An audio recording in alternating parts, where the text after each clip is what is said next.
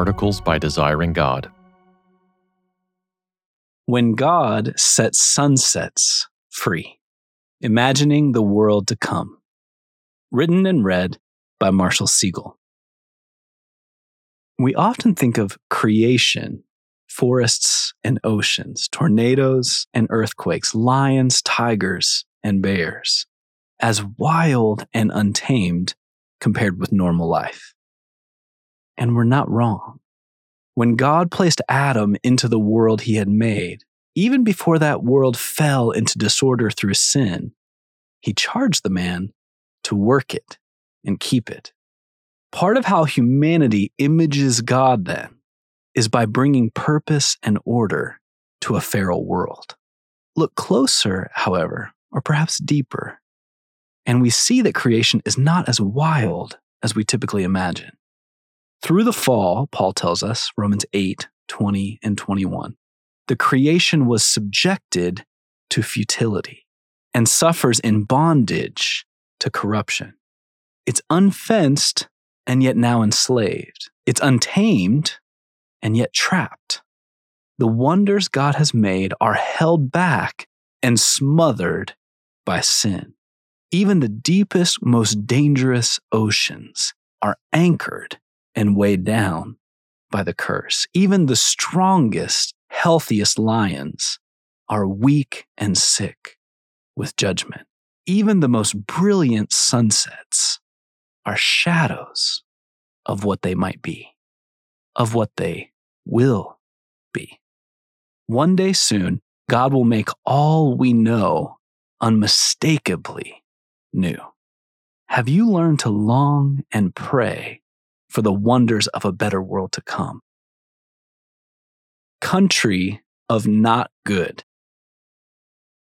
How many of us have reckoned with the glorious potential of a renewed creation and with the devastating condition of the current one?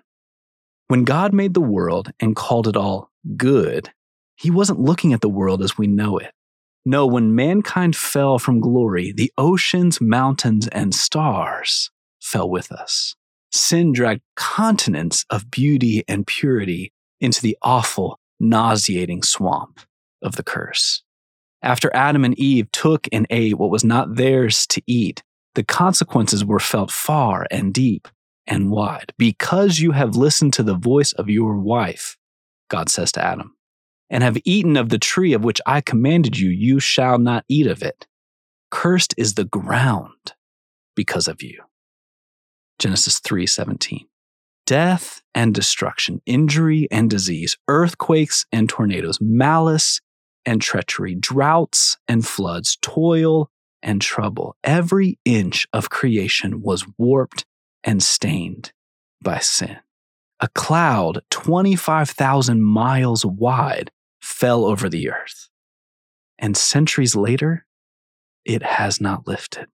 Were God to again survey the sun and the galaxies, the hills and seas, the trees and flowers, the birds and whales, the lions, tigers, and bears, he could no longer call it good, at least not in the same way.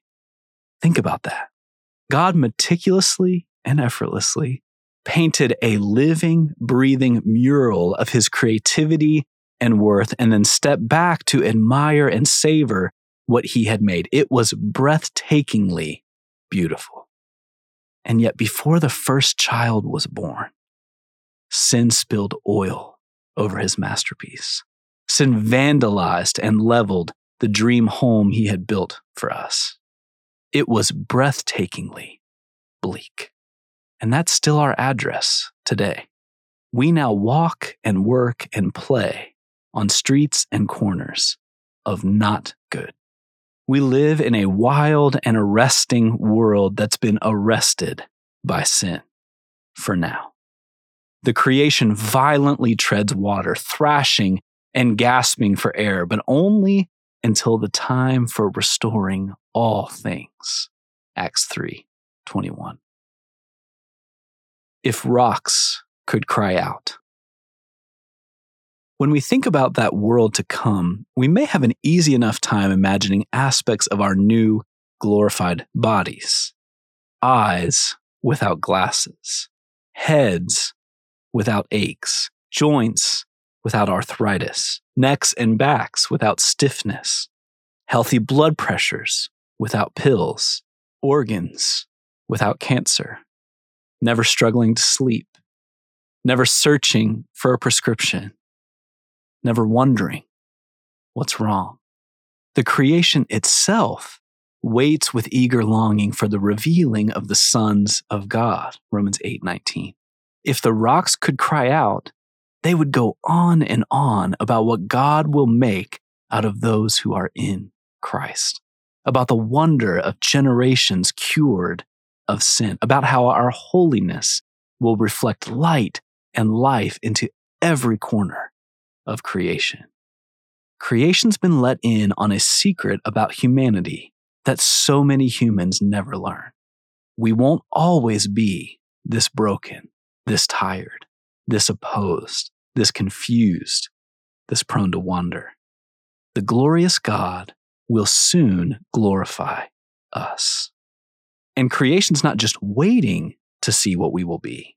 Paul says it's longing to see us, eyes fixed on the horizon, holding its breath, waiting for a glimpse of the sun. Why? Because when we become our new, immortal, glorified selves, the creation itself will be set free from its bondage to corruption and obtain the freedom of the glory of the children of God. Verse 21. The glory of the new heavens and new earth will be our glory in Christ, to the glory of Christ. What might a place like that be like? What will it be like to witness the regeneration not just of souls, but of the whole universe? As easy as it may be to imagine some aspects of a glorified human body, we can have a harder time imagining God healing and renewing creation. But He will. When the world sheds the curse,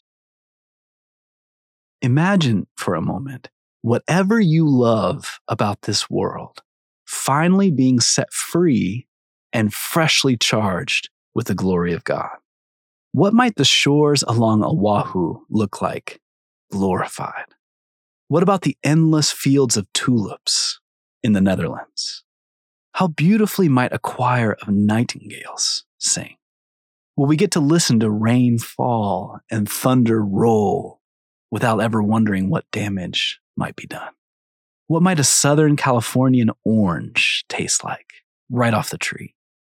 How much sweeter will fresh strawberries be?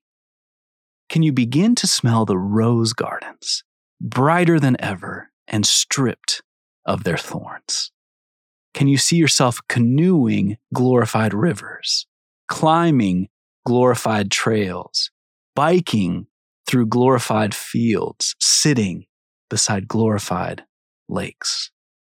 How soon will it all stop feeling like some wild, impossible dream?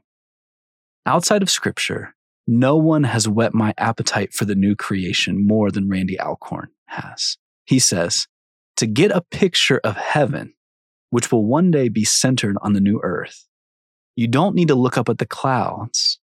You simply need to look around you and imagine what all this would be like without sin and death and suffering and corruption. Do you ever do that? Few things are more lethal to worldliness than to imagine what this world might really be like when it sheds the curse, when God washes the oil spill from his painting and breathes it into new life. And the light animating it all will be the nail scarred, once dead man on the throne. At the center will be the lion of Judah roaring over every mile and creature, the Lamb of God slain to make it all possible and beautiful. John Piper writes, We will never forget that every sight, every sound, every fragrance, every touch, and every taste in the new world was purchased by Christ for his undeserving people. This world, with all its joy, cost him his life. Every pleasure of every kind will intensify our thankfulness and love for Jesus. Seeing the new heavens now. As stunning as that future day will be, what God will reveal about us then is actually already true. Listen closely. The creation waits with eager longing for the revealing of the sons of God. We won't become sons that day. We'll finally get to see the fullness of our sonship. A few verses earlier, Paul writes, Romans 8, 14 through 17. All who are led by the Spirit of God are sons of God. For you did not receive the spirit of slavery to fall back into fear, but you have received the spirit of adoption as sons, by whom we cry, Abba, Father. The Spirit Himself bears witness with our spirit that we are children of God. And if children, then heirs. The new creation with our new bodies will be a worldwide, centuries long parade of what God has already done in our hearts through faith. If you are in Christ, you are a new creation right now. 2 Corinthians 5 17. The Apostle John saw this same reality. See what kind of love the Father has given to us that we should be called children of God, and so we are. Beloved, we are God's children now, and what we will be has not yet appeared. But we know that when he appears, we shall be like him, because we shall see him as he is. 1 John 3 1 and 2. Oh, we will be changed in the twinkling of the eye, at the last trumpet, but we won't be born again, again. If we are in Christ, the new heavens already live in us. And because his spirit lives in us, everything that will make the new creation so captivating and satisfying is already ours in him. For more resources, visit desiringgod.org.